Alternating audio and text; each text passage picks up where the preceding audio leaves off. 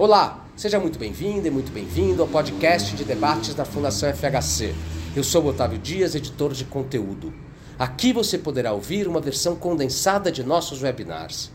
A democracia sai fortalecida dos ataques golpistas de oito de janeiro.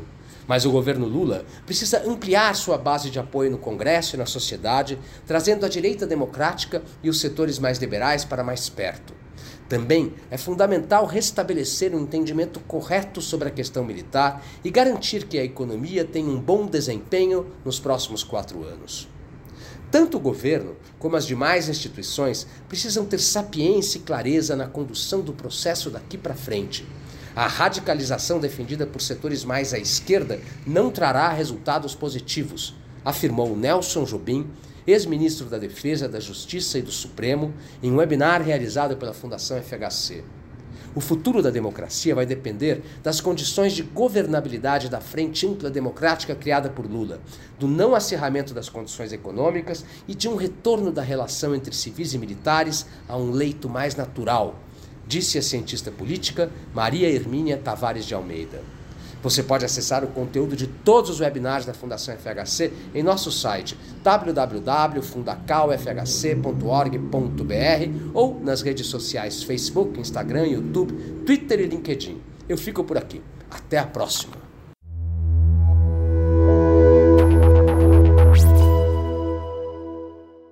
Bom, sem maiores delongas, eu queria primeiro passar a palavra a Maria Hermínia para a intervenção uh, inicial, depois ao ministro Jobim.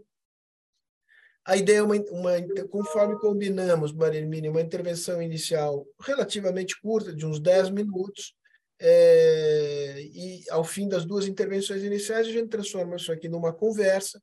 Eu vou provocar, moderar a conversa, vou receber também as perguntas que nos forem enviadas pelo nosso uh, chat ou pelo, uh, acho que é só pelo chat, é, e haverá seleção dessas perguntas e eu, na medida do possível, irei trazê-las para o debate. Maria Hermínia, a palavra é sua. Ah, bom dia, é um enorme prazer estar aqui. Obrigada, Sérgio, pela, pelo convite. É um prazer estar conversando com você, com o ministro, uh, ministro Jobim.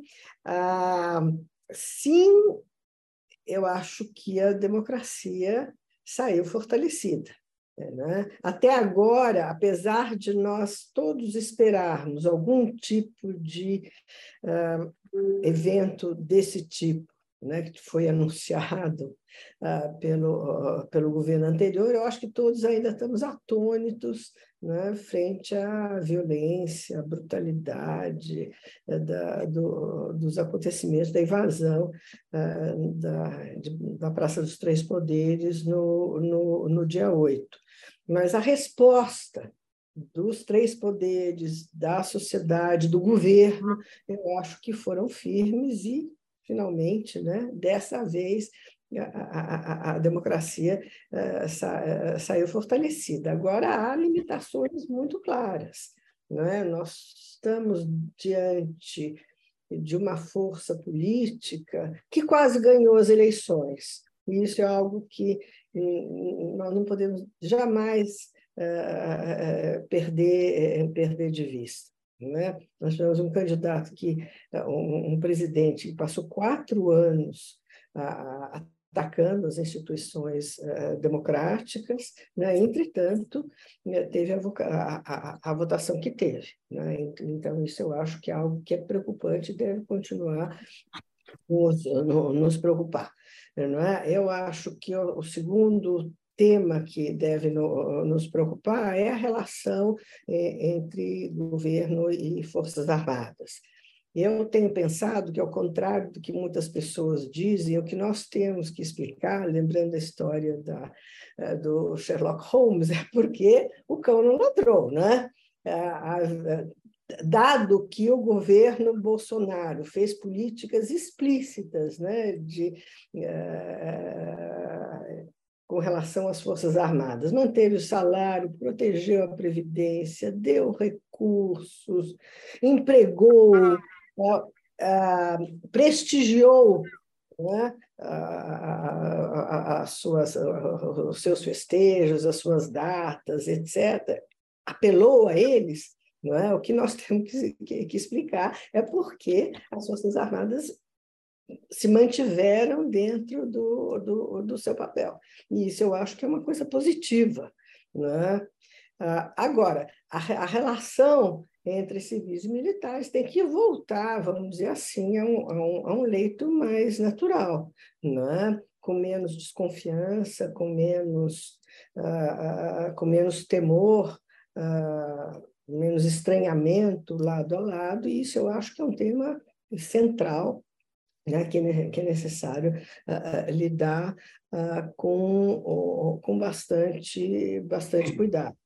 Eu acho que o futuro próximo vai depender de outras coisas também, né? Eu vou passar muito rápido com relação a elas, vai depender de não se errar muito na, na, na, na economia, né? E garantir É, que, a, que a inflação continue baixa, sob controle, que a inflação dos mais pobres baixe. É, não é isso? Eu acho que é necessário garantir é, condições de governabilidade, o que vai implicar para esse governo, que já é um governo de coalizão ampla, ampliar ainda mais as suas bases no Congresso, e o grande desafio é ampliar em termos diferentes do que foi feito no, no, no No, no período anterior do, do, do governo petista, não é isso? Sem prejuízo da, da, dos, dos bens públicos, vamos dizer assim. E, finalmente, acho que nós temos que levar a sério essa coisa da, da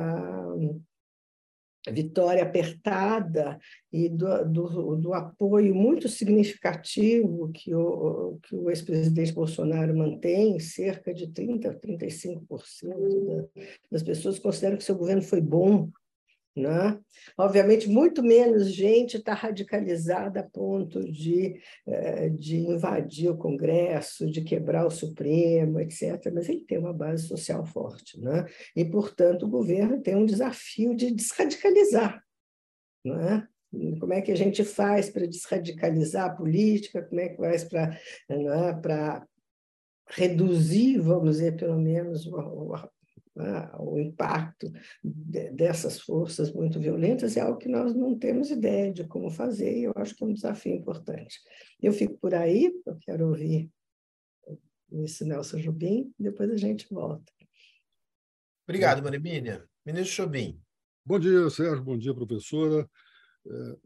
A professora esgotou o assunto, ainda bem, porque aí a glosa que eu teria que fazer com esse mote completo é difícil. Agora, eu botaria o seguinte também. Primeiro, eh, o resultado das eleições. No segundo turno, o presidente Lula ganhou com um vírgula oito por cento.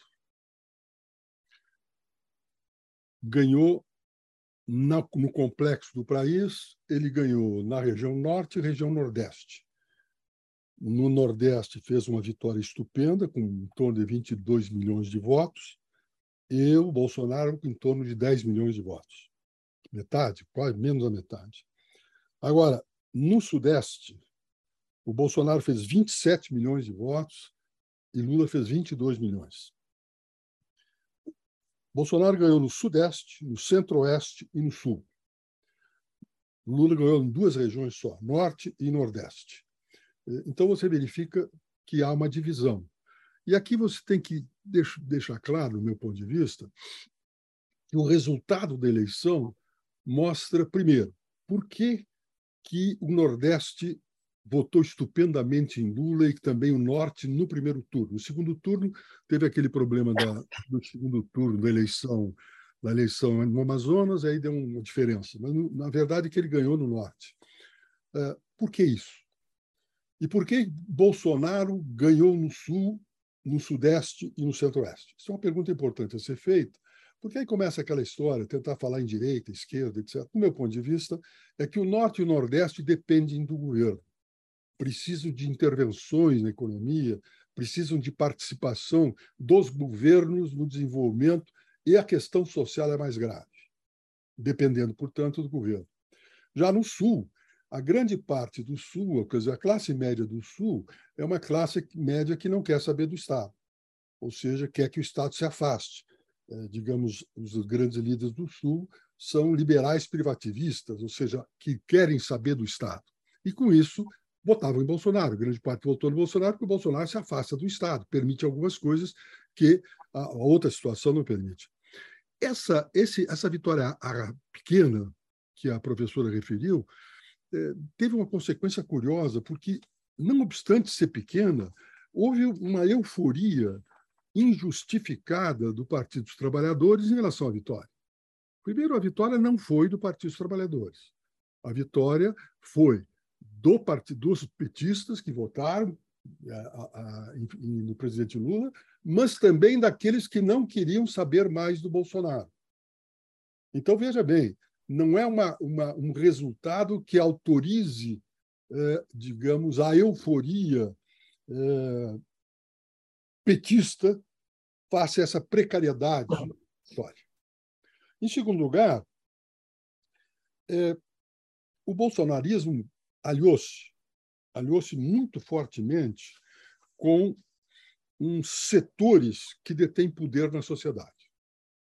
Eh, nós podemos chamar isso de nova-direita, não vamos falar nesse pessoal da extrema-direita, vamos chamar de nova-direita, que ela se compõe de quê? De liberais, privatistas, críticos da ação do Estado, ressentidos com a qualidade dos serviços públicos que são prestados, indignados, indignados com a corrupção, etcétera e tal.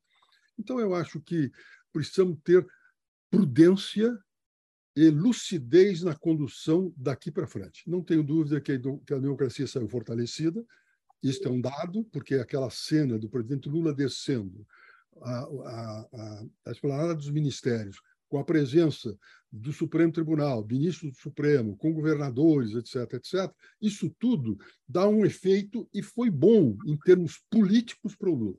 Não tenha dúvida que o presidente teve condições de fazer isso. Agora, isso também causa uma radicalização na extrema esquerda do P T, que hoje está muito circulando, está em torno do presidente Lula. Então, nós temos que ter lucidez de saber conduzir, e não tiver a euforia de uma vitória estupenda. Não foi nada disso. Nós temos que trabalhar, e aí bem a economia. Precisa ter sucesso na economia. E precisa ter um entendimento, e depois nós vamos falar lá adiante sobre a questão dos militares. Obrigado. Muito bem, ministro Jobim. Certamente nós voltaremos à questão dos militares. Já nos chegam aqui várias perguntas, algumas delas é, diretamente relacionadas à escolha e é, manutenção é, do ministro Múcio. Mas deixemos isso por um pouquinho mais à frente. Eu queria explorar, Maria Hermínia, esse ponto levantado é, pelo ministro Jobim, de que a vitória foi apertada, mas ela foi recebida com euforia eh, pelo P T. Na entrevista de ontem do, do presidente Lula, uma das coisas que me chamaram a atenção é, é quando ele diz eh, nós achávamos que isto não, não iria acontecer, porque lembremos-nos de que nós ainda comemorávamos a maravilhosa festa de duas semanas an- anteriores. O país estava em festa. O brasileiro havia voltado uh, a sorrir. Isso me chamou a atenção, porque, como disse o ministro Jobim, eh, não é bem assim, né? Quer dizer, uma parte do país eh, sorriu, a outra parte eh, fez eh, careta. Eh, você concorda que este é um problema? A leitura do que aconteceu nas urnas e a leitura da correlação de forças na sociedade atual. Há um problema na leitura que o, o governo, mas mais particularmente o P T, faz a respeito? Bem, eu vou, eu vou fazer uma coisa que os políticos fazem, né? Você faz a pergunta, eu vou falar de outra coisa. Não é bem... Não, mas eu, eu queria, eu vou voltar a isso, mas eu queria chamar a atenção de uma coisa que é importante e que está ligada ao resultado eleitoral. Se você olhar os mapas eleitorais de dois mil e seis, dois mil e dez, dois mil e quatorze e de agora, eles são exatamente iguais do ponto de vista da distribuição dos votos por estado.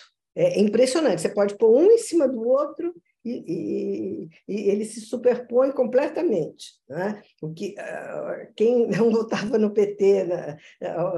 Uma parte do, do Brasil não votava no P T em dois mil e seis, não votou em dois mil e quatorze, não está votando agora. Né? O que mudou foi a representação, né? A liderança desse bloco antipetista. Eu tenho colegas que... O César Zucco, o David Samuels, diz, olha, há muito tempo as eleições estão divididas no país entre petismo e antipetismo. Não é? E isso tem uma grande estabilidade, portanto, a gente tem que entender, não é? O que, que é o antipetismo, por que, que ele mudou, de que jeito ele mudou, não é? Senão a gente pode fazer uma, uma leitura errada. Obviamente, às, às vezes um ganha, outro ganha, agora ganhou o Lula, mas eu acho que agora vou, vou a, sua, a, a sua questão. É difícil, porque todos nós sentimos alívio e todos nós, de alguma maneira, né, no dia da posse, uh, comemoramos, porque aquela era uma vitória, não era uma vitória do P T, né? Era uma vitória da democracia, das forças da, uh, democráticas diante de uma ameaça real, né? Importante, da, não só do autoritarismo, como da barbárie, né? Que, como, como, como vimos depois. Então, eu acho que esse sentimento é algo mais ou menos natural. Né? Ganhamos. Agora, obviamente, naquele dia não estava todo o Brasil comemorando. Tinha uma parte do Brasil que já está na internet se perguntando onde é, quando é que eles iam fazer alguma coisa contra aquilo. E isso eu acho que tem que estar muito presente na cabeça de, de, de todo mundo. Né? Eu... Não, não, não, é, uma, é uma leitura é, que é uma leitura mais fácil, está todo mundo aliviado, esse ministério tem figuras notáveis, quer dizer, quem é, quem está na universidade não pode, senão, estar tá feliz de ter, uh, de ter o Galvão na, na, no, no, no, no C N Pq, é, de ter a Bustamante Macapes, quer dizer, esse é, esse é um governo que está sendo composto por gente é, competente, é, capaz, etcétera. Agora, eu acho que isso não deve nos, no, no, nos impedir de... de entender que a vitória não foi do P T, apesar de ser, ser impossível sem o Lula, não é verdade? Se, nesses últimos anos se tentou tudo quanto foi coisa para imaginar uma, uma, uma candidatura alternativa. Não tem, não teve, não é isso? Então, o P T tem, o, o Lula tem uma, tem uma importância, tem uma importância grande nessa vitória, não haveria sem ele.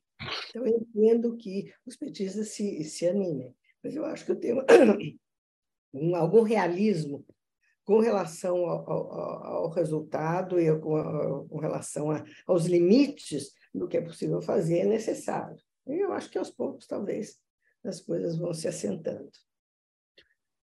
Obrigado, Maria Hermínia. Ministro Jobim, a, a, a respeito da, dessa centralidade que a figura do Lula tem no, no, na eleição e agora no governo, ele, essa sempre foi uma figura central, né, nos seus governos e, e no seu partido. É, mas teria hoje, Lula, uma centralidade maior do que teve no período anterior em que esteve no governo, em que, de alguma maneira, o Lula tinha ao seu redor, para fazer uma, uma é, metáfora militar, digamos, no alto comando do seu governo, figuras que, obviamente, não, não estavam à altura politicamente, mas que ombreavam com ele. E, portanto, ele, ele tinha o privilégio de ter dentro do governo uh, um grupo de confiança com o qual ele pudesse discutir as questões estratégicas de encaminhamento das questões políticas mais delicadas. A situação hoje é diferente?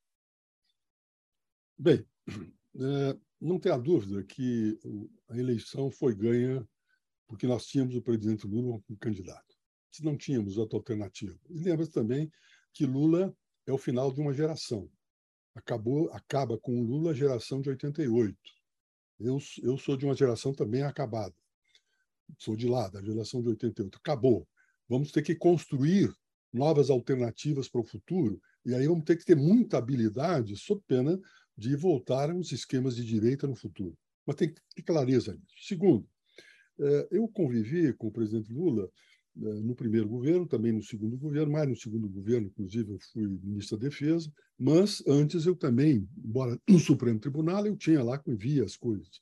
Efetivamente, você tem razão. O presidente Lula, mais ou menos similar ao presidente Fernando Henrique, ele, tinha, ele tem o hábito de colocar, digamos, em disputa. O Fernando tinha hábito de colocar em disputa os ministros, depois ele arbitrava. Fazia uma, fazia uma espécie de intriga entre determinadas posições para depois, daquele jeito dele, fazer a posição geral e levar adiante. Era o que ele fazia. O Lula também, com outro, um outro modelo. Mas havia, naquela época, uma estrutura que você chamou de, de alto comando. Eu coloquei, eu ouvi uma, uma frase muito interessante do Carlos Mello chamando isso de Estado-Maior. O Lula tinha um Estado-Maior. Tinham personagens que diziam não e que, digamos, estavam no mesmo nível político no que diz respeito à sua relação. Você lembra alguns personagens, uns, uns já desapareceram, foram comidos pelo problema das, dos eventos da Lava Jato, do, mas, na verdade, nós tínhamos lá o José Dirceu, o Palocci, o Dulce, o Gushiken e o Márcio Tomás Bastos. Eu vi esses cinco dizerem não e fazerem uma contraponto às posições que ocorriam. Hoje, de acordo com a tua imagem, eh, usando também a imagem do Carlos Mello, o que parece é que há um Estado menor. Não propriamente a inexistência de um Estado. Um Estado menor que não tem... digamos a, digamos, a consistência que tinha aquele anterior. Isso é um dado real. Agora, é, que saiu fortalecida a democracia, não tem a dúvida, nós vamos ter que saber tratar esse assunto. E aqui vem aquela recomendação implícita da professora, é que nós temos que saber ter tolerância, porque se nós, se o governo e os democratas começarem a agir de acordo com o que fez, fazendo uma retaliação generalizada, vamos ter radicalização. E aí se fortalece o Bolsonaro. Se fizermos isso, o Bolsonaro se fortalece porque junta grupos. E você sabe muito bem de que, para você ter apoio, você precisa ter um inimigo. Não tendo inimigo fica muito difícil. E você acha inimigos. Então, eu acho que nós devemos ter sapiência e clareza ao tratar o incidente de, do dia oito. Porque, aonde convive comigo, e eu creio, eu tenho alguma experiência nessas coisas, eh, observem de que não se pode afirmar que aquelas multidão que estava lá, todo lá foram para quebrar, fazer quebra-quebra. Não. Tem uns que tinham criança no colo, não sei o quê, estavam lá para fazer uma manifestação, uma, exposição, uma manifestação que havia sido organizada. E aí vem uma coisa importante, Marilena. Apagão de inteligência. O apagão de inteligência foi de todos. Agora, a questão a perguntar e ser investigada não é se houve ou não apagão de inteligência, porque houve. O que precisa saber é se foi intencional, se foi subjetivamente intencional. E aí nós temos que lembrar de que o responsável pela proteção dos palácios, etcétera, é o G S I. Basta ver o que está na medida provisória onze cinquenta e quatro, no dia primeiro de janeiro, agora editado pelo Lula, em que, na reorganização do Ministério, estabeleceu claramente isso é responsabilidade do G S I. Militares não podem sair na rua senão sob o comando civil. Porque dele, onde é que estava a guarda presidencial?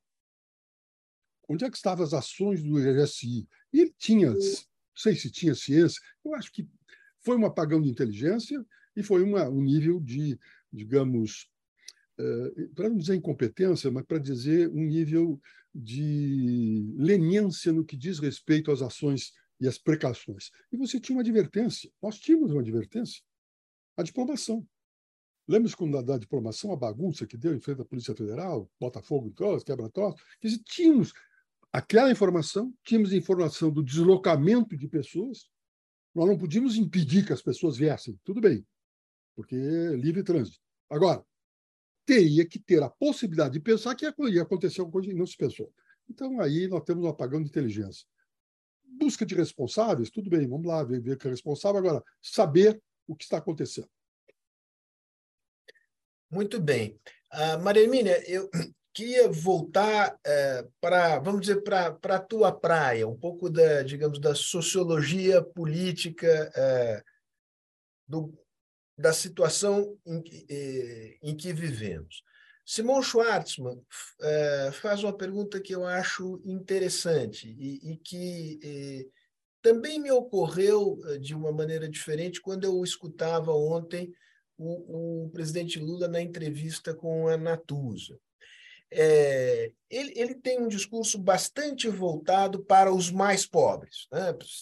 O tema da fome, é, as imagens que ele usa, a ênfase ao Bolsa Família, ah, e de fato ele ganha a eleição, é, quando a gente estratifica do ponto de vista da renda, porque os mais pobres votaram numa proporção extraordinária em favor dele, né? É de zero a dois salários mínimos que, de fato, ele consolidou a vitória uh, dele. E há uma sobreposição entre renda e, e, e geografia uh, no, mapa, no mapa do país. A minha pergunta é, é a seguinte, é, é, tem faltado um discurso que vá é, é, e responda aos anseios da classe média? Porque eh, no, na entrevista de ontem, uma coisa que me chamou a atenção é quando o presidente Lula diz que quem cria riqueza é o trabalhador, não o empresário. Uma coisa curiosa, ele, ele é meio dissonante com o que ele sempre, digamos, eh, buscou na sua, no seu modo de fazer política. Tem... Voltando ao tema da leitura, tem um problema de entendimento da nova sociedade brasileira? Eu acho que tem, sim.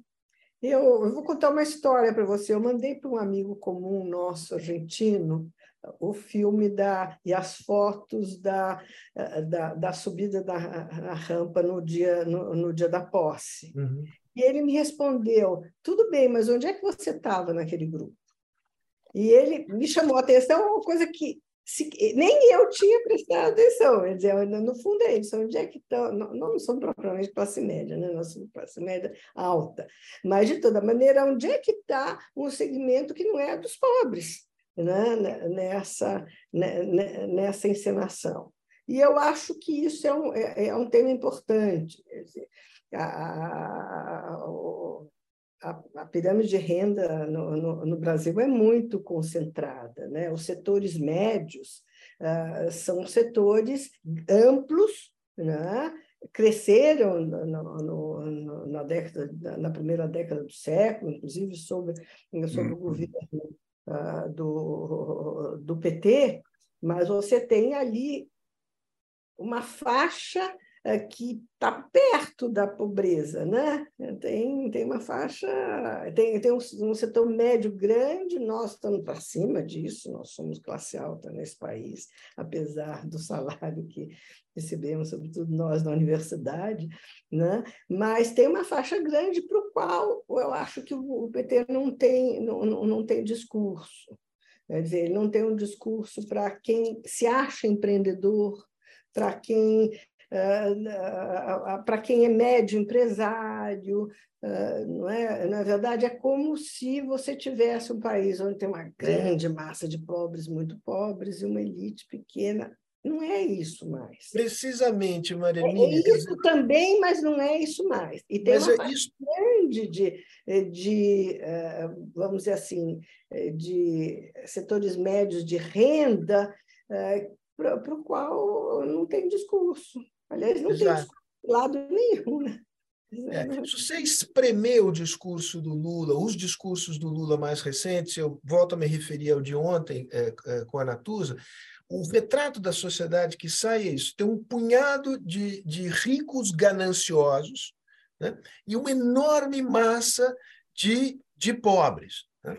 É, isso não é um retrato fiel da sociedade brasileira e isso tem uma implicação política. Quando ele desvaloriza os empresários, ele está alienando o apoio de uma imensa massa de pequenos empreendedores que estão nessa faixa de dois a cinco salários mínimos, onde ele foi fragorosamente derrotado.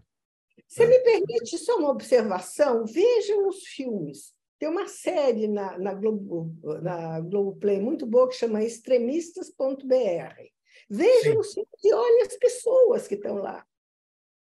Não é? O, o observação é que foi feita... É muito diverso. Né? Tem a pequena empresária, tem o rapaz muito pobre, tem não sei o quê, mas é muito diverso. E tem essa camada, de alguma maneira, no plano dos valores, da, do, do, da mobilização, vamos dizer assim, é, é, né? Dos valores e temores, talvez a, a, essa direita esteja, né? esteja dando um baile. É, ministro Jobim, a respeito da leitura é, do mundo militar, né? Que é um mundo que sempre foi opaco para os civis, e a impressão que eu tenho é que houve tanta mudança nos últimos quatro anos que se tornou mais opaco ainda. E me chamou a atenção, existe uma espécie de disputa neste momento de como lidar com a questão militar. Vou fazer uma simplificação brutal. Tem as pessoas que dizem agora é hora de dar um choque democrático nas Forças Armadas, né? E enfrentar esse problema. E tem os outros que dizem, olha, devagar com o andor, né? É, há este problema de leitura, é, e, a seu juízo, qual é a leitura que é, deve prevalecer? Deve não no sentido é, de que seria melhor que prevalecesse. Qual é aquela, digamos, que tem mais chances de ser a leitura dominante dentro do governo, tal como ele está constituído hoje? Bom, veja bem, o, o Sérgio, quando as pessoas dizem que precisamos dar um choque democrático nas Forças Armadas, eles não sabem o que significa isso. O que, que, é o que, que tem que fazer? E se tu perguntar para esse personagem, ele também não sabe. Veja, veja, por exemplo, o Partido dos Trabalhadores tinha lá no seu, no seu, no seu site, é, sobre, a, sobre a, a, as Forças Armadas, ele querendo fazer uma revisão do artigo cento e quarenta e dois das Forças Armadas, para destinar as Forças Armadas, inclusive para a defesa externa, o que é uma bobagem, o que é um equívoco brutal, porque é necessário você ter as Forças Armadas para garantir a lei da ordem. E, de outra parte, já tem uma interpretação do Supremo, já tem um ADIM que está em andamento no Supremo, já tem um longo voto do ministro, do ministro Fux, que deixa claro de que Força Armada não é poder moderador. Ou seja, não tem essa discussão de ser poder moderador. Você começa a retomar assuntos, temas que não estão bem historicamente fundados. Embora, antes da Constituição de oitenta e oito, havia uma confusão que vinha de mil novecentos e noventa e um, na Constituição de noventa e um, que os, a, a, o, as Forças Armadas tinham competência para a intervenção interna, para preservar a lei e a ordem, era a palavra da época. Mas não tinha nenhuma referência mais do que isto. E Rui Barbosa chamou isso de o direito ao golpe, porque a decisão, parecia que a decisão da intervenção interna era das próprias Forças Armadas. Esse, esse problema ficou corrigido em oitenta e oito. A intervenção, a garantia da lei da ordem, só é possível pela demanda de algum dos três poderes. Então acabou com essa, com essa possibilidade. O resto é defesa da pátria e defesa dos poderes constituídos no que diz respeito às intervenções externas. Não tem nada a ver com isso. Bem, eu creio de que eh, estão, digamos, generalizando algumas posturas que tiveram alguns militares da reserva ah, em relação a essas questões. E alguns da ativa também. Agora, não dá para generalizar. Não dá para dizer, ah, as Forças Armadas são antidemocráticas, ah, as Forças Armadas são isso, são aquilo. Não funciona. Não funciona, não é assim. Ah, nós temos, nós devemos, curiosamente... Eh, eh, Fausto, nós devemos a despolitiza, o início da despolitização das Forças Armadas ao general Castelo Branco. Foi o general Castelo Branco que, lá em mil novecentos e sessenta e sete, alterou completamente o sistema, o, o, o, o, a carreira militar, quando estabeleceu, estabeleceu limites para o generalato. Limites de tempo para o generalato. Desapareceram os, os generais que ficavam um tempo enorme, os líderes políticos desapareceram. Por quê? Porque no aço ficam doze anos. E tem uns que caem bem antes. Não é todos que chegam aos doze anos que caem antes.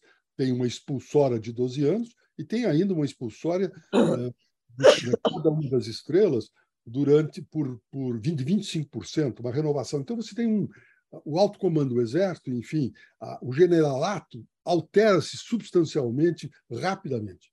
Então você não tem mais líder político. Qual é o líder político das Forças Armadas hoje? Ele não tem. Você tem até dificuldade de dizer quem é o comandante das Forças Armadas hoje. Então não há essa, essa, essa coisa. Nós devemos também ao presidente Sarney, que soube conduzir a transição. Quando houve a transição, começou a devolução dos militares que vinham do regime militar para os quartéis. Criou-se uma série de, uma série de, de ações, uma coisa que eu, na época, criticava muito, fazia uns discursos imbecis uh, decorrentes, por exemplo, em relação ao projeto Calha-Norte, que é aquela, aquela, aquela defesa da Amazônia, que é fundamental.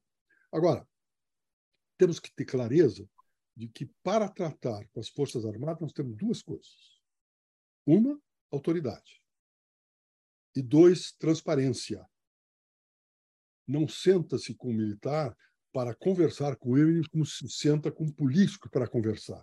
O político usa muito, o, o professora, um barroquismo prefeito de eh, conseguir contornar as eventuais, as eventuais desavenças. Eu digo uma coisa eh, meia circular, o outro diz, não, mas eu não concordo com isso. Eu digo, não, não, mas peraí, você não entendeu o que eu disse. E aí eu retomo a conversa para conseguir um foco de entendimento. Com militares isso não funciona, tem que ser transparente. Foi eu aprendi isso lá no Ministério da Defesa. E, e aí nós temos, claramente, um homem competente hoje no Ministério da Defesa, que é o Zé Múcio.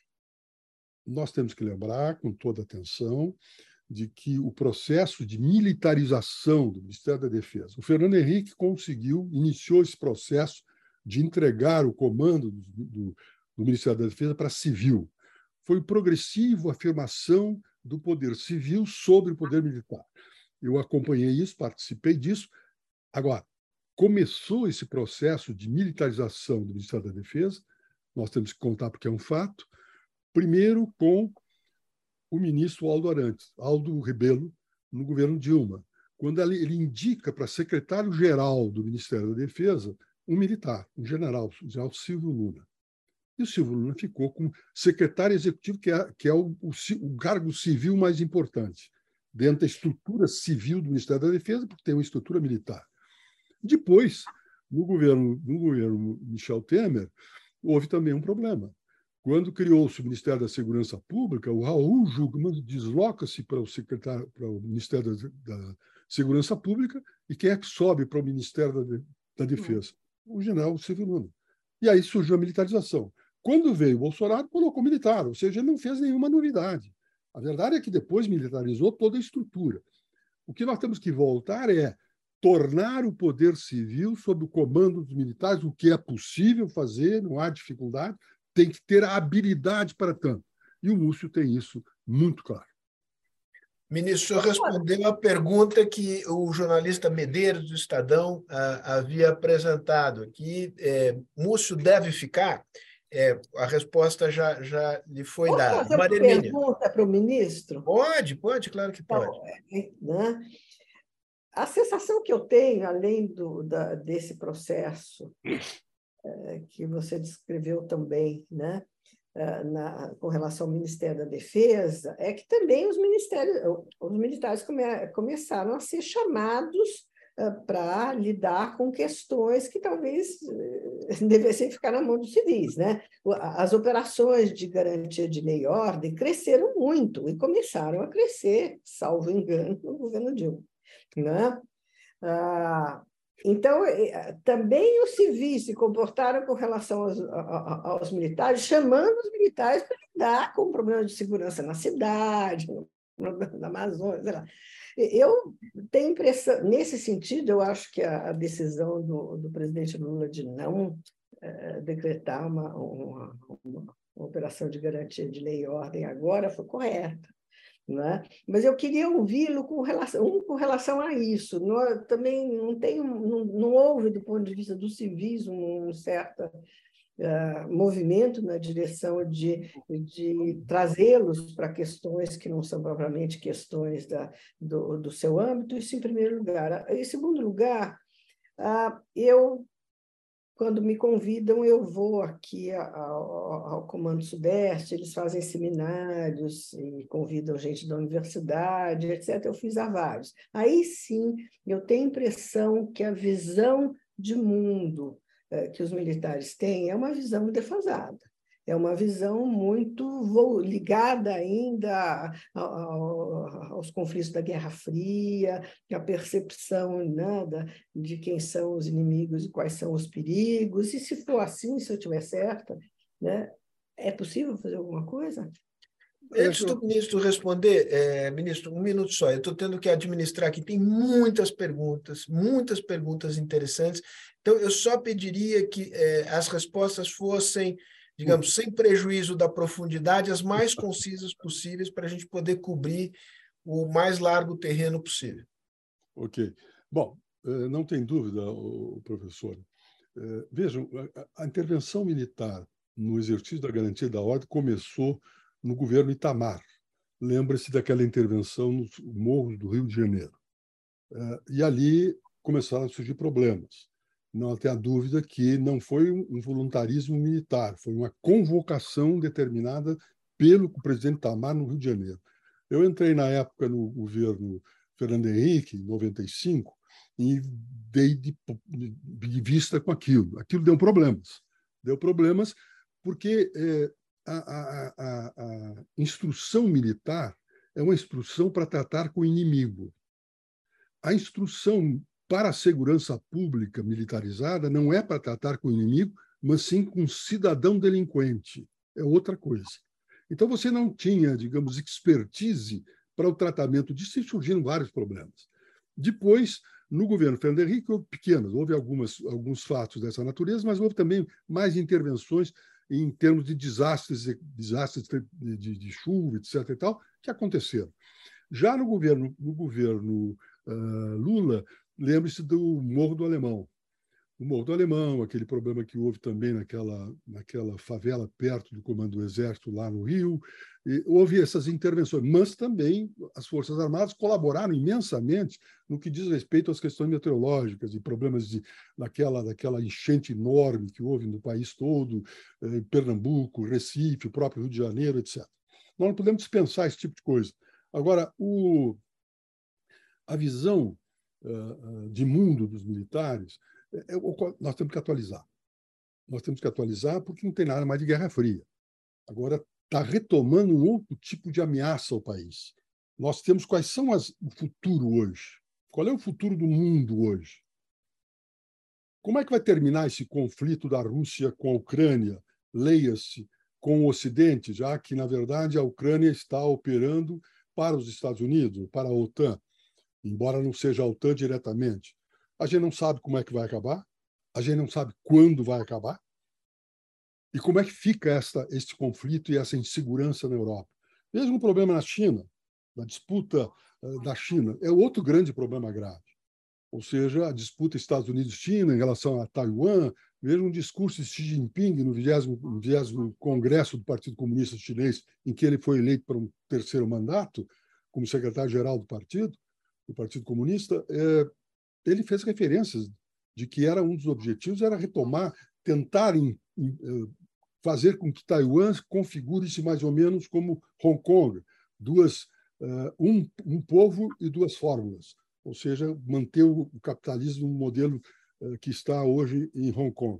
Então, não é isto, isso nós temos que repensar. E realmente tem, tem Deixa eu aproveitar, não será militar para isso. Ah, diga. Então, isso tem algum, esse é um ponto que foi levantado aqui pela Ana Carolina, uh, que é uma das pessoas que nos está assistindo, que é o tema da formação militar. Né? É, este é um ponto sensível por, é, na relação com os militares, ou há, digamos, uma abertura, uma propensão do mundo militar, um mínimo de boa vontade e de realismo nesse diagnóstico de que é possível, necessário criar mais canais de comunicação na formação com o mundo civil, de tal modo que, digamos, os horizontes do mundo militar se ampliem e não sejam, digamos, não sejam uma espécie de instituição total que, em que a pessoa se forma desde os, da escola militar até o generalato, ele fica dentro daquele ambiente sem ter um contato mais amplo? Bom, o, o, o Sérgio, primeiro, primeiro tem que ter uma, tem que ter uma coisa que vem uh, do fim do regime militar. Quando terminou o regime militar, uh, uh, digamos, os democratas, os liberais de então, a esquerda, principalmente a esquerda, mas os liberais também, não queriam tratar do assunto defesa e segurança, porque havia sempre uma identificação imaginária de cada um de que aquilo se identificava com perseguição política. Então, o assunto de defesa era vetado nas discussões dos da esquerda, não sabiam nada sobre o assunto e não queriam saber e não queriam se introduzir, porque achavam que estavam trabalhando. Inclusive, a academia, Maria... A professora sabe de que os que estudaram segurança e defesa é uma minoria. Inclusive, eu vi vários, vários colegas seus desprezando os outros. Vamos tratar desse assunto, como fosse assunto menor, etcétera. Bom, primeiro, o civil se afastou, efetivamente, da questão de defesa. Não entrou nisso. Segundo, quando no Ministério da Defesa eu fiz um levantamento dos currículos, currículo não, dos programas de, das, das escolas militares. Nós temos três grandes escolas militares. A Escola de Aguda Negra, que é do Exército, Piratininga, que é da, da Força Aérea, e o Rio de Janeiro, lá a história... A... E fiz um exame dos, dos, dos currículos. Os currículos tinham dois tipos, duas matérias, dois conjuntos. Um subconjunto, que era um conjunto de instrução exclusivamente militar, coisa que eles entendem, como é que você faz, deixa de fazer, armamento, Java quatro, fazendo toda aquela, aquela visão. E tinha um outro, que era de natureza civil e que tinha o currículo, tinha consistência. O problema não estava aí, o problema era saber como é que as aulas eram dadas, como é que aquilo era transmitido. Inclusive, eu tive a pretensão, na época, como ministro da Defesa, de assistir aulas nas escolas, mas não deu tempo, eu saí antes, antes dessa programação que eu queria fazer. Agora, é necessário que os civis passem a se interessar pela defesa. Observem, por exemplo, a Estratégia Nacional de Defesa, que foi feita lá no, no governo Lula, um trabalho extraordinário feito pelo... pelo e eu, eu confesso isso, saiu tudo no meu nome, mas, na verdade, o grande trabalho daquilo foi do Mangabeira, o Roberto Mangabeira, que fez um grande trabalho criando a Estrutura Nacional de Defesa, etcétera, etcétera. Foi ótimo. Hoje, e previu-se previu na lei de que dois, de dois em dois anos deveria o Congresso examinar esses assuntos. Não examinaram nada. Por quê? Porque não se interessam pelo tema. Só partem do pressuposto da discussão. Eu conheço os, os, os, os institutos uh, científicos dos militares, são extraordinários. O I M E, no Rio de Janeiro, é um grande centro de matemática. Eu me lembro que um professor do I M E, no Rio de Janeiro, escreveu um livro lá sobre uh, física nuclear e depois os americanos queriam que esse livro fosse recolhido, porque ele, por cálculos matemáticos, tinha aberto a bomba americana. E eles achavam que aquilo era uma coisa incrível, o que eu me opus, etcétera. Então, vamos, vamos parar do tensionamento. E eu me lembro, Sérgio, não vou dizer o nome, porque senão vai dar problema. Eu, quando peguei esses currículos todos da, da, da, das escolas, lá, os programas de, de ensino das escolas militares, eu mandei para um colega nosso, muito conhecido, e que trabalhava muito conhecido em matéria de direitos humanos. E disse, olha, me lê esse troço todo aqui e me dá, me dá uma opinião. Não respondeu. Então, nós, civis, temos que nos interessar por isso. Temos que, por exemplo, criar uma carreira uh, dentro do Estado civil de defesa, para uhum. ser a estrutura do Ministério da Defesa, que, no fim, o Ministério da Defesa não tem estrutura alguma, sempre chamando pessoas. E aí você consegue normalizar essas coisas. Mas se não normaliza isso, pelo procedimento e não pelo conflito. Tocando nos pontos sensíveis da relação civil-militar, Maria Hermínia, eu queria te ouvir sobre a questão da violação de direitos humanos durante o período da ditadura. Né? É, é sabido por todos que a Comissão da Verdade foi um momento, do governo Dilma, um momento de, de inflexão na relação mais recente com os militares. Né? Para dizer de uma maneira simples, azedou o clima. Tá certo? É, o tema, digamos, não propriamente da... da, da mas o tema não, não saiu da pauta. Hoje mesmo tem uma entrevista grande em um dos jornais com uma pessoa que foi nomeada para a Comissão de Anistia, né?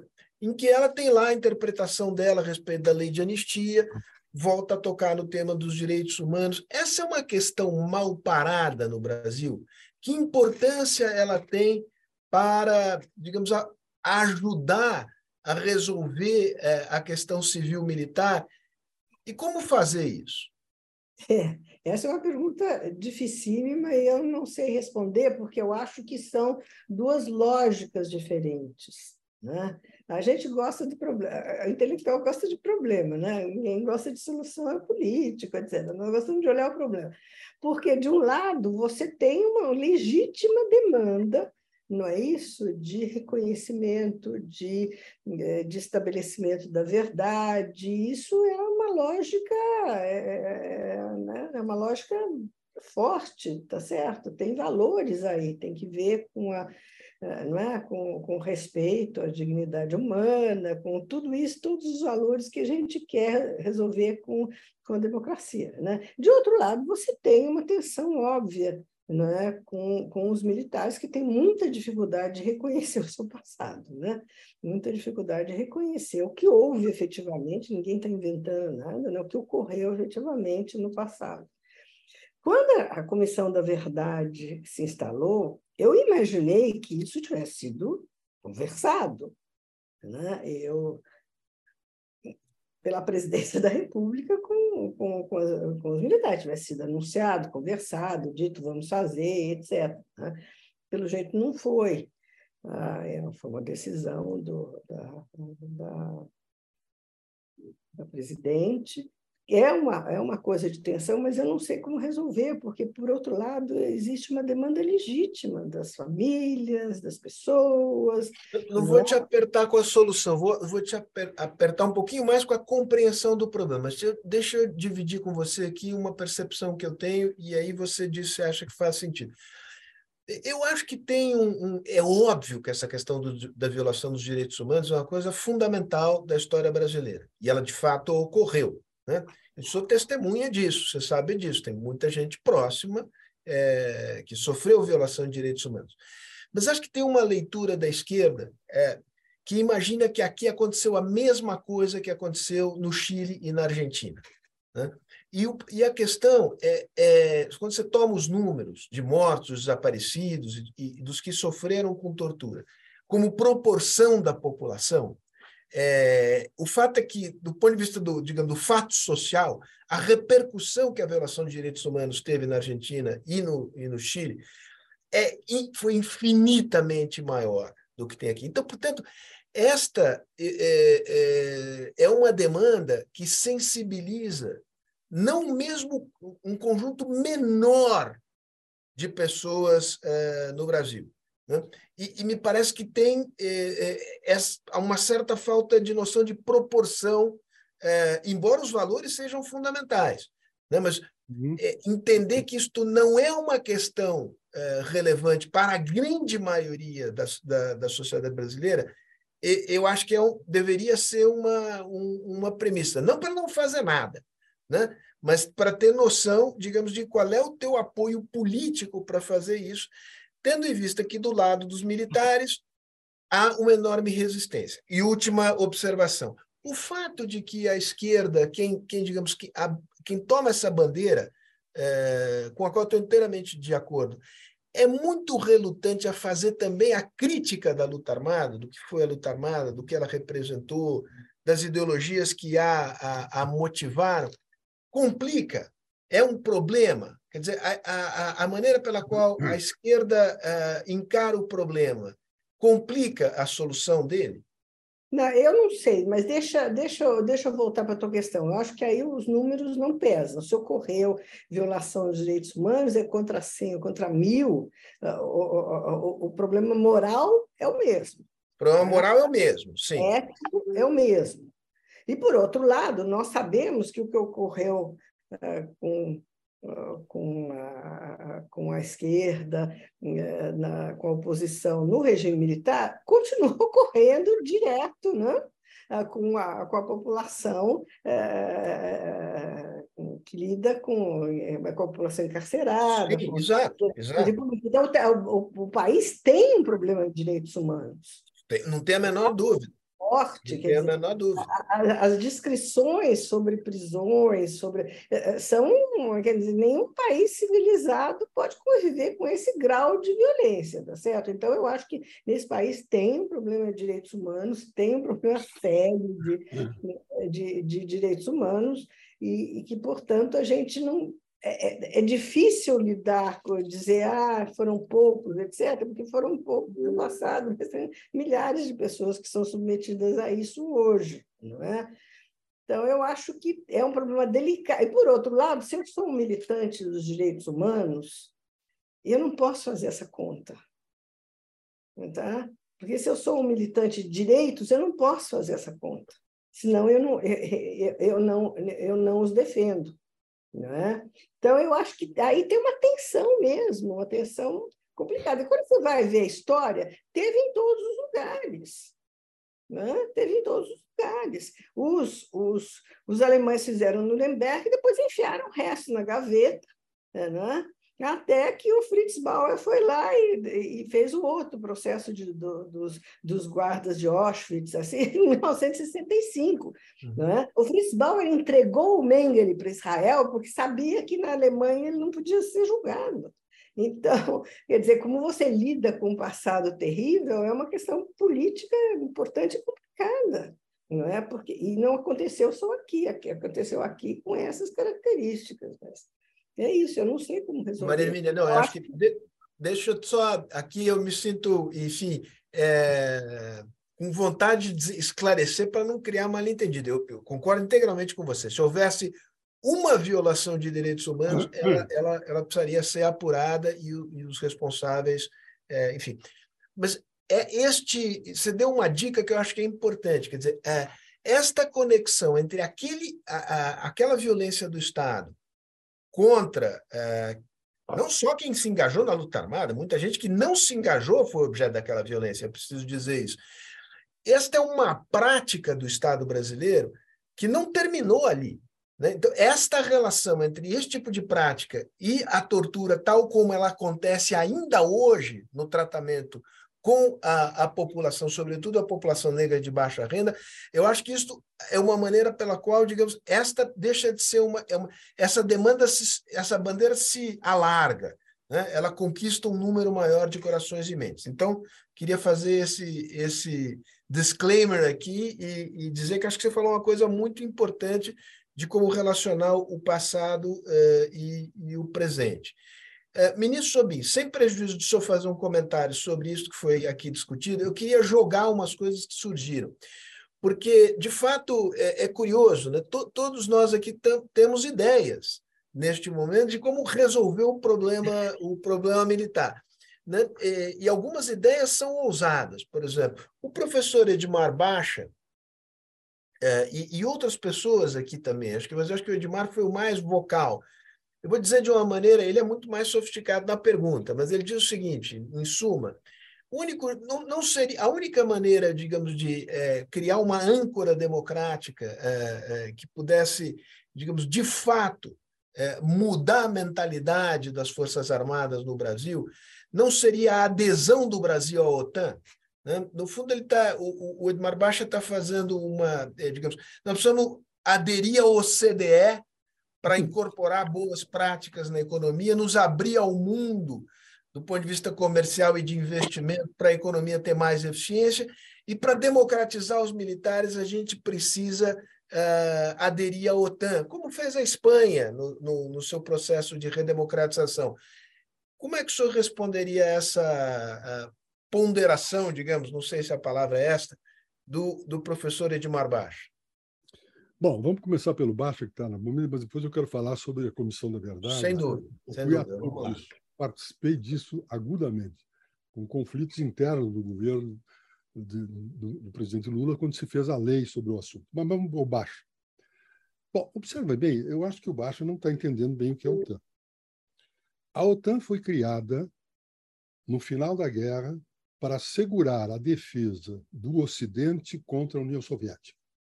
Depois que a União Soviética teve aquela disputa da entrega da Alemanha aos alemães e a União Soviética puxou para o seu lado a Alemanha Oriental e aí ficaram, criou-se um partido, a situação comunista, a OTAN tinha uma destinação específica, a proteção da Europa do leste contra a Europa, aliás, a Europa Ocidental contra a Europa Oriental. Isto foi o que foi feito. Abriram mãos, os, os países europeus abriram mão da defesa, de criação de estruturas de defesa, entregaram tudo para a Organização do Tratado do Atlântico Norte, que passou a ser controlada pelos Estados Unidos. Os Estados Unidos sempre foi o comandante da OTAN. A, a sede do comando da OTAN, eu visitei, inclusive, é, em, é na Bélgica. Bem, quando terminou, quando acabou, a, a, outra coisa, De Gaulle não aceitou isso. De Gaulle não queria saber de entregar a defesa aos Estados Unidos, porque esse era o objetivo final. Ele fez lá aquilo que chamou-se força de fato. Tanto é que eles têm tecnologia atômica, a França, etc, etcétera. Bem, quando terminou a guerra, melhor, quando caiu o Muro de Berlim e terminou a União Soviética, o objetivo da OTAN desapareceu. O objetivo era proteger-se contra a União Soviética. Não existia mais a União Soviética. Aí o que, que aconteceu lá por volta... no início desse, desse século, mas fundamentalmente até dois mil e dez. O que, que eles fizeram? Trans, transformaram o objetivo estratégico da OTAN para uma amplitude muito grande. Ou seja, a OTAN poderia intervir militarmente em qualquer parte do mundo cujos interesses das, das, dos membros do tratado tivessem sido atingidos. O que significa isso, Sérgio? Significa de que a OTAN concorria com a Organização das Nações Unidas. E é uma forma pelo qual os Estados Unidos encontrou para fugir ao veto no Conselho de Segurança. E criou-se um instrumento militar que é controlado pelos Estados Unidos. Lembra-se que quando dissolveram a União Soviética, Gorbachev teve uma, uma pretensa garantia de que não haveria expansão da OTAN em relação ao território russo. Não houve isso. Houve problema de expansão. Foi o argumento de Putin, por exemplo, em relação à Ucrânia, que era a entrada da Ucrânia na OTAN, era a aproximação da, da disputa militar, etcétera, etcétera. Então, vejam bem, a OTAN não tem nada a ver com democracia. A OTAN tem a ver com atividade militar, principalmente dos Estados Unidos. Agora, começaram os Estados europeus a resolver ter estruturas próprias de defesa. Tanto é que eles estão destinando dois por cento do seu orçamento para questões de, de, de defesa, ou que seja, de indústria de defesa, etcétera, etcétera. Coisa que aqui no Brasil nós temos que fazer também, e o presidente Lula mencionou isso claramente. Agora, então, hum, o, o, o Bacha, você pode procurar outra coisa, ao menos a OTAN para fazer isso, porque a OTAN não vai te ajudar. Lembra-se, lembrem-se, que quem é que interviu na guerra da Sérvia e da, da Herzegovina? Os generais da OTAN mandaram fazer o quê? É, bombardeios aéreos na guerra do Kosovo, aliás. Bombardeios aéreos e não botaram tropa no chão. O que, que aconteceu? Os sérvios mataram os kosovares, através porque não tinham proteção no chão. Fizeram uma intervenção meramente aérea. Então, vamos devagar. Vamos devagar com essa coisa. Inclusive, eu tenho lá minhas dúvidas sobre esse problema. Essa da... Porque, vejam, como, como vai se resolver essa guerra da Ucrânia? Vai ter que sentar os Estados Unidos e a, e a, e a, e a, e a Rússia. Ponto. Porque se não sentar os dois, não adianta. Não vai pensar que a Ucrânia vai sentar com, com o Putin para resolver o problema. Não vai. Porque você observa de que estava um longo braço da OTAN através da entrega de materiais, etcétera. Tudo inju... ah, evidente que a invasão da, da Ucrânia foi injustificada, etcétera, etcétera. Mas vamos devagar. Eu, inclusive, em dois mil e dez, eu participei... Ministro Jobim, de... desculpa, eu vou fazer uma indelicadeza. Estou só preocupado aqui com, com, com a demanda de perguntas e tem o tema que o senhor prometeu, é, ah, eu, sobre eu, o qual o senhor prometeu eu, falar, eu, Comissão da Verdade, e a ah, queremos ouvi-lo. Eu falo em seguida. Então, para encerrar, em dois mil e dez, em Lisboa, eu fiz exatamente essas observações uh, para o ministro da Defesa de, de, de Portugal, que naquele momento em que se ampliava o objetivo da OTAN. Então, vamos examinar a OTAN com mais atenção. Agora, quanto ao problema da Comissão da Verdade, o que, que aconteceu? Uh, quando... Aí eu vou ter que puxar a história. Observa o, o, o, o Sérgio. Há umas teses importantes no regime militar de que a luta armada causou o prolongamento do regime militar. havia uma transição já articulada quando surgiu a luta armada. E alguns, inclusive, que foram da luta armada, dizem que foram utilizados pelos militares da época para radicalizar o militar e evitar a transição. O partido, o partidão, o Partido Comunista do Brasil, não participou da luta armada, era contra. Queria fazer o processo democrático, vitória eleitoral, etcétera. Então, tem uma afirmação a ser examinada também de que a luta armada que, que tem sido elogiada teve também ou não uma responsabilidade sobre a amplitude de tempo do regime militar. Quando o Fernando Henrique assumiu, ele tinha um compromisso sobre o problema dos mortos desaparecidos. Lembra-se disso? O Zé Gregori, que era meu secretário, meu, meu chefe de gabinete à época, comandou as discussões junto com um militar importantíssimo que, que nós tínhamos lá, o general Tamoio, para o entendimento da criação, da, da, digamos, da, da, do reconhecimento da, da e do, da indenização. Inclusive, eu tive um debate na época, uma conversa muito forte, muito grande com os generais, e, e nós tínhamos lá o, o Zenildo, Zenildo de Lucena, que era o personagem, que era o ministro, da, ministro do Exército na época, porque não tinha Ministério da Defesa, e mostramos, eu fiz lá uma distinção entre morrer no combate, na, no combate, ter sido morto no combate da luta armada era uma coisa. Agora, ter sido morto depois do estado de prisão era outra coisa. E aí nós tínhamos responsabilidade dos militares toparam. Tanto é que houve indenizações. O Lamarca, por exemplo, foi morto depois de estar em estado de prisão. E o, a Comissão da Verdade acabou indenizando. Então, e desapareceu o problema. Bem, quando viemos a... Quando eu entrei no Ministério da Defesa, no segundo governo Lula, dois mil e sete, começou a se discutir o problema da Comissão da Verdade. Comissão da Verdade, e quem liderava essa, essa, esse debate era o Paulo Vanucchi, que era o secretário de Direitos Humanos, que era um sujeito inteligente, inteligente, competente, etcétera. Bem, o que que, o que que se queria? Queria-se fazer uma comissão da verdade, inicialmente só voltada aos militares. E eu disse, olha, não dá. A anistia foi ampla, geral e restrita. A pesquisa sobre a verdade histórica tem que ser abrangendo todos os lados, porque havia também uh, atos, uh, aspas, promovidos, notícias de atos promovidos pelo pessoal da luta armada em relação a determinados setores. Então, era para fazer uma investigação global. Houve lá um debate forte e, no final, prevaleceu essa corrente. Não vou entrar em detalhes, e houve, e vai para cá e vai para lá, etcétera. Mas, no final, ficou. Por quê? Porque nós, a nossa transição foi distinta. Houve um acordo, foi uma composição que é a tradição brasileira. Quando um regime começa a se esgotar, você tem um processo de transição que nada mais é do que nada mais é do que uma grande composição, uma grande conciliação. E foi feita a conciliação através do acordo político da lei de anistia, que ampliava toda a anistia. Setores da esquerda pretendem dizer que essa lei não foi recebida pela Constituição, mas já tem uma decisão do Supremo, ainda não terminativa, não terminal, porque tem embargos, acabando com essa discussão e reconhecendo a amplitude da anistia, etcétera. Mas o, o, o problema não está aí. Foi aprovada, no governo Lula, foi aprovada a lei, a lei aprovou-se, estabeleceu-se que a investigação seria...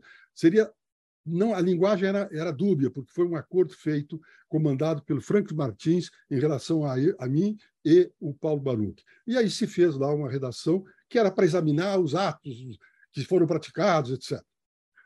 Quando se instalou a Comissão da Verdade, foi instalada no governo Dilma. Eu já não estava mais no Ministério. E aí o que, que aconteceu?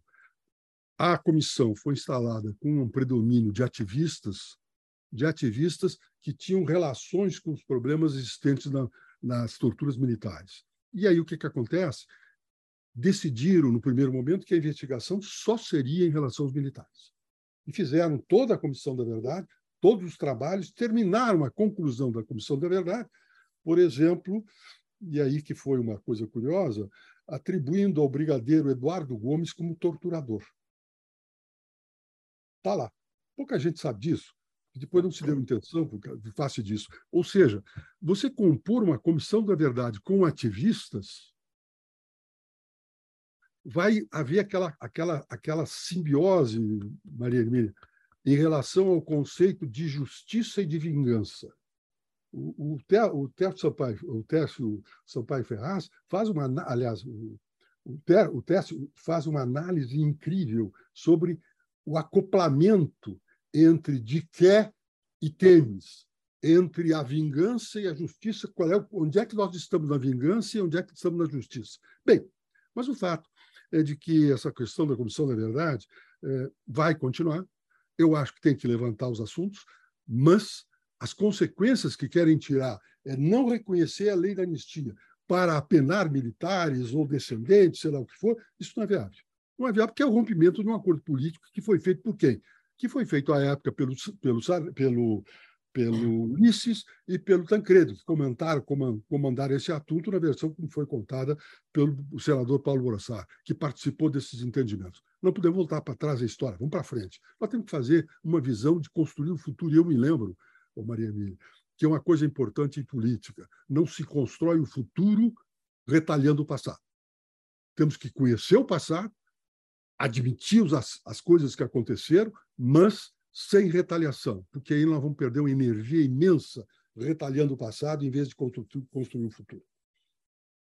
Muito bom. Maria Hermínia, nós estamos nos aproximando do final. Eu queria deixar uns dez minutos finais para discutir a questão, digamos, de qual é a força política do bolsonarismo eh, daqui para frente e, e qual é o custo de adesão ao bolsonarismo e, portanto, qual é a tendência da direita convencional?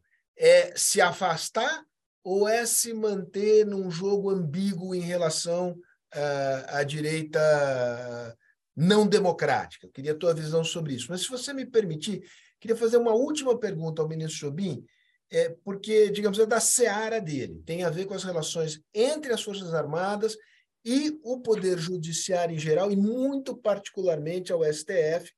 Foi um, digamos, esse é um ponto de tensão com o mundo militar, não é segredo para ninguém, que, eh, a julgar por declarações de figuras importantes das Forças Armadas no governo eh, Bolsonaro, havia a sensação, a percepção de que o S T F usurpava poderes do poder uh, uh, do Executivo Federal. Essa é uma pergunta que me chegou, é a leitura que eu faço aqui, General Brito fez essa, uh, uh, essa observação, que, digamos, a gente precisa discutir este tema se nós queremos, uh, de fato, tocar nos vários pontos sensíveis da relação entre civis e militares. Bom, veja bem, o, o Sérgio, nós temos que pensar uma coisa. Durante esse período todo, e já no final do governo Dilma, nós começamos a perceber que a política não administrava mais os seus conflitos.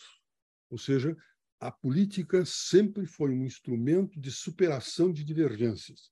Superação de divergências na criação de uma nova convergência, que vai ser a origem de uma nova divergência, e assim sucessivamente. Acontece que se introduziu uma variável que não se conhecia, que era o ódio. O adversário político acabou sendo o inimigo político. Isso começou de uma forma muito larvar lá atrás, quando você fez aquela diferença entre nós e eles, principalmente no governo Dilma. Nós e eles, nós e eles, nós e eles. Depois isso se radicalizou mais ainda. Bem, quando a política perdeu a capacidade de administrar seus conflitos, os políticos começaram a levar para o Supremo Tribunal as demandas e os desacordos políticos. E aí surge um problema. No início, o Supremo Tribunal rejeitava isso. Dizia, isso é matéria interna corpus, é matéria de política, é fora da nossa competência, etcétera. Depois, com as novas composições, começou essa, essa coisa continuou. As demandas, aspas, da sociedade continuaram.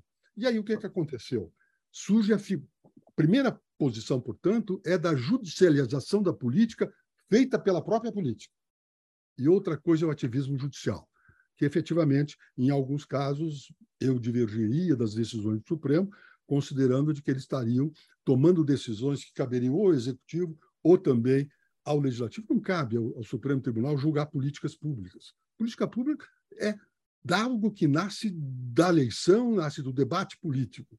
Não é o Supremo Tribunal Federal que vai julgar se eh, determinados crimes devem ser ou não ampliados ou reconhecidos. Não é isso. Tem coisas que a gente concorda. Veja bem, Maria Hermínia, nós concordamos, por exemplo, eh, eh, com o, o problema eh, do aborto do anencefalo.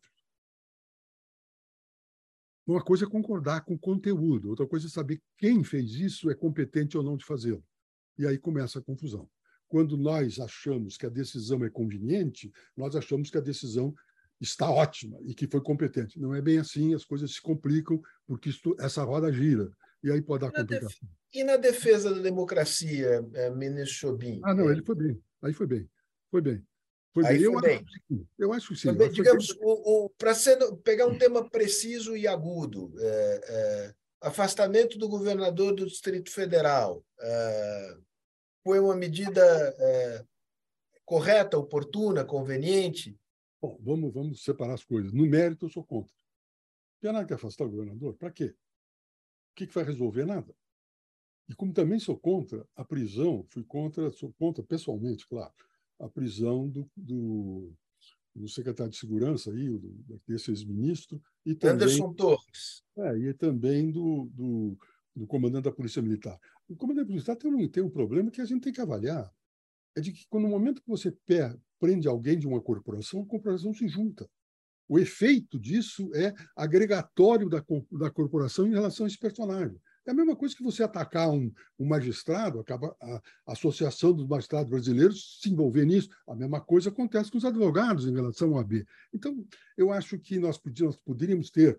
A solução foi dada, foi resolvida, está lá, mas eu acho que seria um momento, inclusive, de o próprio tribunal, examinando as decisões monocráticas tomadas, começar a despachar. É o caso, por exemplo, da prisão de mil e quinhentas pessoas.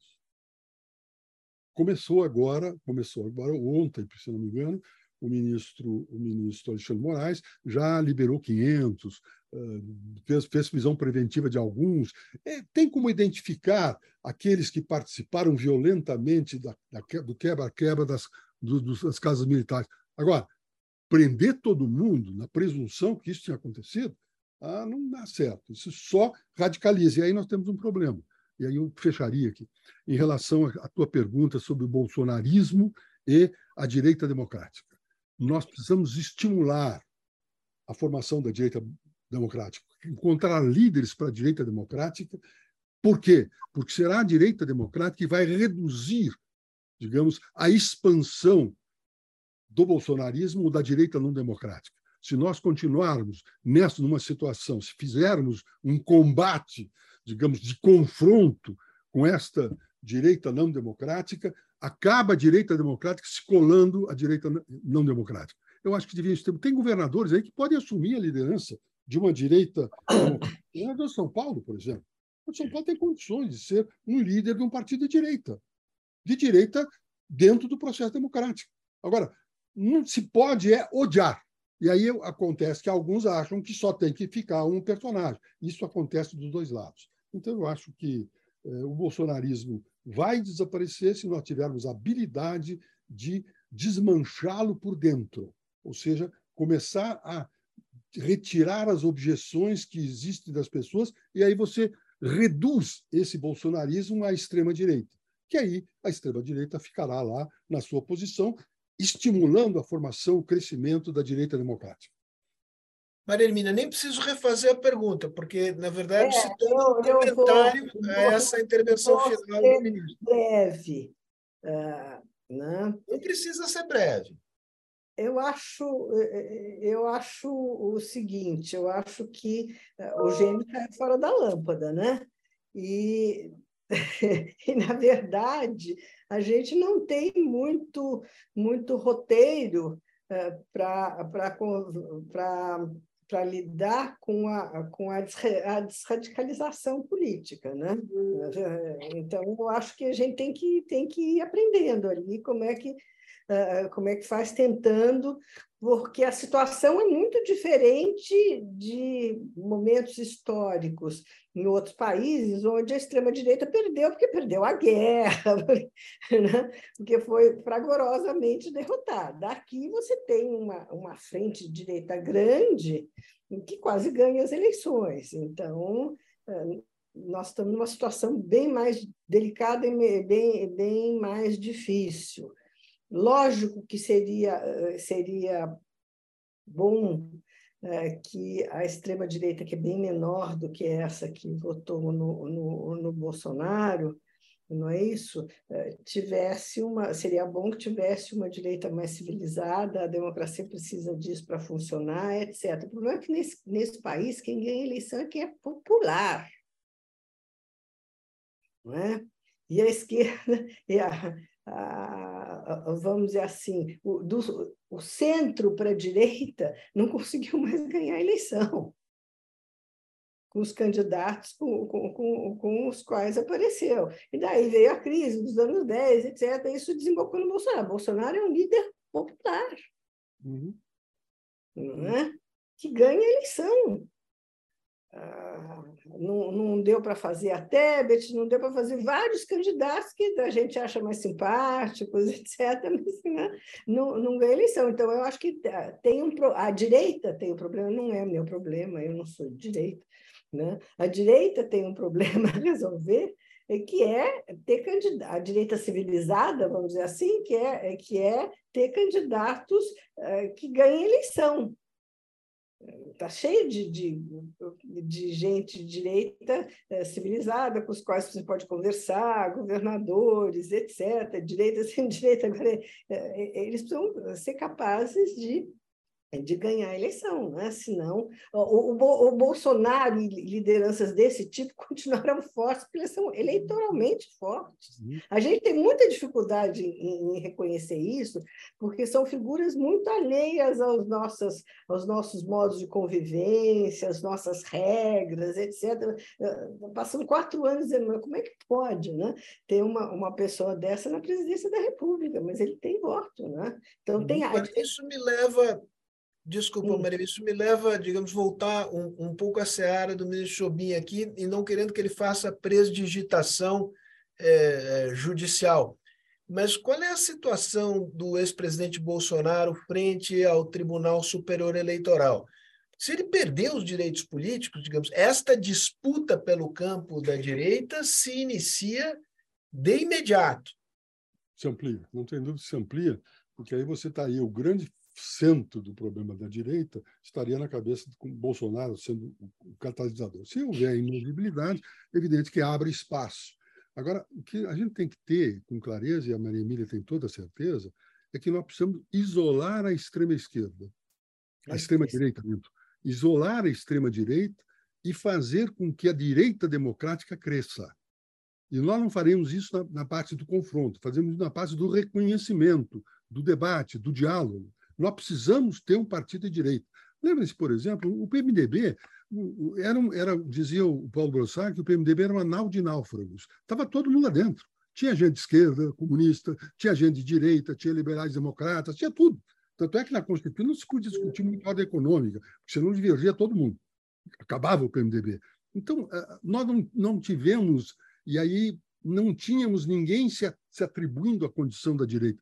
Precisamos ter um partido de direita viável, de direita democrática, para que a, a, o centro de esquerda e a esquerda também possa ter um espaço. Agora, se as coisas forem de conflito, e daí eu elogio, eu vi com grande alegria aquele, aquela entrevista do presidente Lula ontem, na Globo, com a Natuza. Extraordinário. Mostrou exatamente o Lula que nós conhecemos, que quer fazer o entendimento, a conciliação dos setores para a construção do país. É isso que nós temos que fazer. Não adianta, por exemplo, eu li aí um artigo agora, recente aqui, saiu hoje, de um, de um, de um jurista no, no estado de São Paulo, mas de uma radicalidade brutal, aquilo não ajuda a nada. Aquilo é tipo do negócio inconsequente, que não sabe que, é, que se atender àquelas coisas que estão ditas ali e radicalizarmos daquele jeito, vai radicalizar e não adianta. Nós precisamos superar. Por quê? Porque temos eleição, próxima eleição daqui a quatro anos. E a Maria Hermínia disse, a eleição no Brasil é um plebiscito popular. Não é uma eleição que se discuta temas, se discuta projeto, não. Se discute a capacidade que tem aquele candidato de atrair a população. E o Bolsonaro tem força para isso. Tem gente que, que atrai. Então, nós temos que ter cautelas para não se repetir o erro que se cometeu em dois mil e dezoito, em que houve aquela banda, bando de, de candidatos e tudo, mas eu quero a coisa que, que aconteceu. Ou seja, acabamos perdendo, o Bolsonaro se elegendo. É, e aí nós temos que ter clareza disso. E aí uh, passa isso pelo Congresso. Eu quero chamar a atenção também é o seguinte, o Congresso Nacional, que vai tomar posse agora no dia primeiro, está, é mais conservador que o Congresso de hoje. Porque, observe, eu fiz um levantamento daquelas eleições em que o Lula ganhou nos estados do Nordeste, mas esse grupo de direita ganhou, teve, fez a maior bancada do Estado, acabou fazendo a maior bancada do Estado. Tanto é que o P L teve a maior bancada da Câmara hoje. E como é que você examina isso? Problemas relativos aos estados. Isso tudo tem que ser pensado com tranquilidade para a construção do, do futuro. Última pergunta, Maria Hermínia, essa é a última, última mesmo, que tem a ver com o fato de que Bolsonaro não tem partido, né? Está acoplado no P L, mas não é um homem de partido. Este fato uh, de que ele não tem uma estrutura partidária consolidada, o P L tem mostrado ambiguidade em relação a, a carregar o Bolsonaro ou não, é um problema ou não é um problema para a sobrevivência com força do bolsonarismo? Não sei. A gente sabia que ele não tinha, não, nunca teve, não tinha partido e, e, e ganhou a eleição. Não sabemos como é que vai ser agora com ele sem, fora, fora do governo, sem os recursos que, é, que, o, né, é, que, o, que o governo dá. Eu não sei. Agora, a verdade é que nós temos partidos que funcionam no, no Congresso, não é? Mas partido que organiza na sociedade só tem um, né? Que é o Partido dos Trabalhadores. E isso, o, livro, o livro do Celso Barro de Castro mostra muito bem como é que é, como é que foi, etcétera, né? Então, a ver. Porque, por outro lado, ele pode construir um movimento, uh, tem... a gente não sabe bem como é que funciona esse, esse, esse pedaço ainda, né? Temos que, que entender melhor. Mas eu não apostaria na... Uh, de que eu, eu, não, apostar, eu não, não apostaria de forma otimista, tá? Que ele vai, vai perder força, que vai desidratar, porque a gente pode levar um susto aí, né? O ministro Jobim levantou a mão? Sérgio, o, o, veja bem, se falarmos em eleição majoritária no Brasil, ela é plebiscitária, independe de partido. Lembra-se do Collor. O Collor se elegeu com o Partido Municipalista Nacional, o Renovador. P M N, isso, né? É um troço desse tipo. Bom, não interessa. O problema é que é plebiscitária. O nosso problema está no sistema eleitoral em relação às câmaras de deputados. A Câmara de Deputados não é uma Câmara do povo brasileiro. A palavra povo é uma coisa meia, meia genérica. A Câmara de Deputados é eleita pelos estados, é uma assembleia. É um Congresso Nacional dos Estados brasileiros. Tanto é que os, que os partidos são mais fortes nos seus diretórios regionais do que o diretório nacional, que não, não dá... Por quê? Porque tem divisões. Então, nós temos que repensar essas instituições todas, aí, etcétera, que é uma coisa longa. Agora, mudança de sistema político, quem faz é a política. E aí a Maria Hermínia sabe muito bem que a academia não faz isso. A academia não. fez... por exemplo, a Constituição de Weimar e produziu o nazismo. Por quê? Porque a academia fez uma, fez uma Constituição belíssima, mas só fazia maioria para derrubar governo e nunca conformar governo, porque era mais democrático. E aí as coisas se complicam. Então, precisamos ter, botar os pés na história. Eu acho que nós estamos num momento, desculpe, Maria Hermínia, parecido com a conciliação do Marquês de Paraná. Nós temos que voltar a tentar fazer esse retorno de mil oitocentos e cinquenta e cinco e tentar fazer, com as características de hoje, acertar essa coisa, porque, senão, tu tens razão, o Bolsonaro volta com força, tá? Em salvo se houver essa, essa solução jurídica da inexigibilidade, mas que é problemática também. Bom, só para só fazer um parênteses, eu tenho toda, você tem toda a razão que a academia não faz, mas a academia na Alemanha fez Weimar e fez depois, após, a, a, a, após nazismo, porque os americanos juntaram lá o Lowenstein e meia dúzia de juristas. Não, não, não, não, não, não, não. Quem fez, a, quem fez o grande entendimento foi... foi o líder do, do P S D, do Partido Socialista, Kurt Schumacher, o líder da U D E, da, do Partido Democrata, que era o Konrad Adenauer, e o Theodor Heuss, que era o presidente da Assembleia. Os juristas deram, deram uma parte retórica, mas a grande discussão foi o sistema eleitoral, que foi a criação desses personagens. Esse é o ponto fundamental. Foi criação desses personagens para resolver o problema dos americanos e dos, dos aliados que não queriam saber da reunificação da Alemanha, os franceses principalmente. Bom, nós, fica a dica aqui. Nós, eu gostaria que nós voltássemos a discutir essa questão, à luz do que nós examinamos aqui, se, digamos, a questão de é, mudança, aperfeiçoamento, como se queira chamar, do, do sistema de governo é, e ou do sistema eleitoral, se está na ordem do dia ou não, em que momento, mas isso é outra hipótese. A Maria Hermínia já antecipou o voto dela, e, com ênfase de que não está na ordem do dia, não é por aí. Olha, eu queria agradecer imensamente essa, essa conversa que tivemos hoje. Termino, além do agradecimento, com uma pequeníssima observação.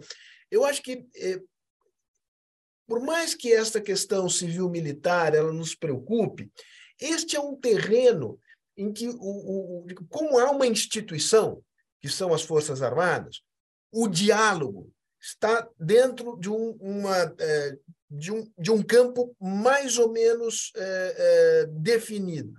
A dificuldade maior é fazer a previsão sobre desdobramentos daquilo que é movimento. E o bolsonarismo é muito mais movimento do que é, instituição. Na época do Marquês de Paraná não tinha o WhatsApp, então o acordo fica muito mais complicado hoje em dia.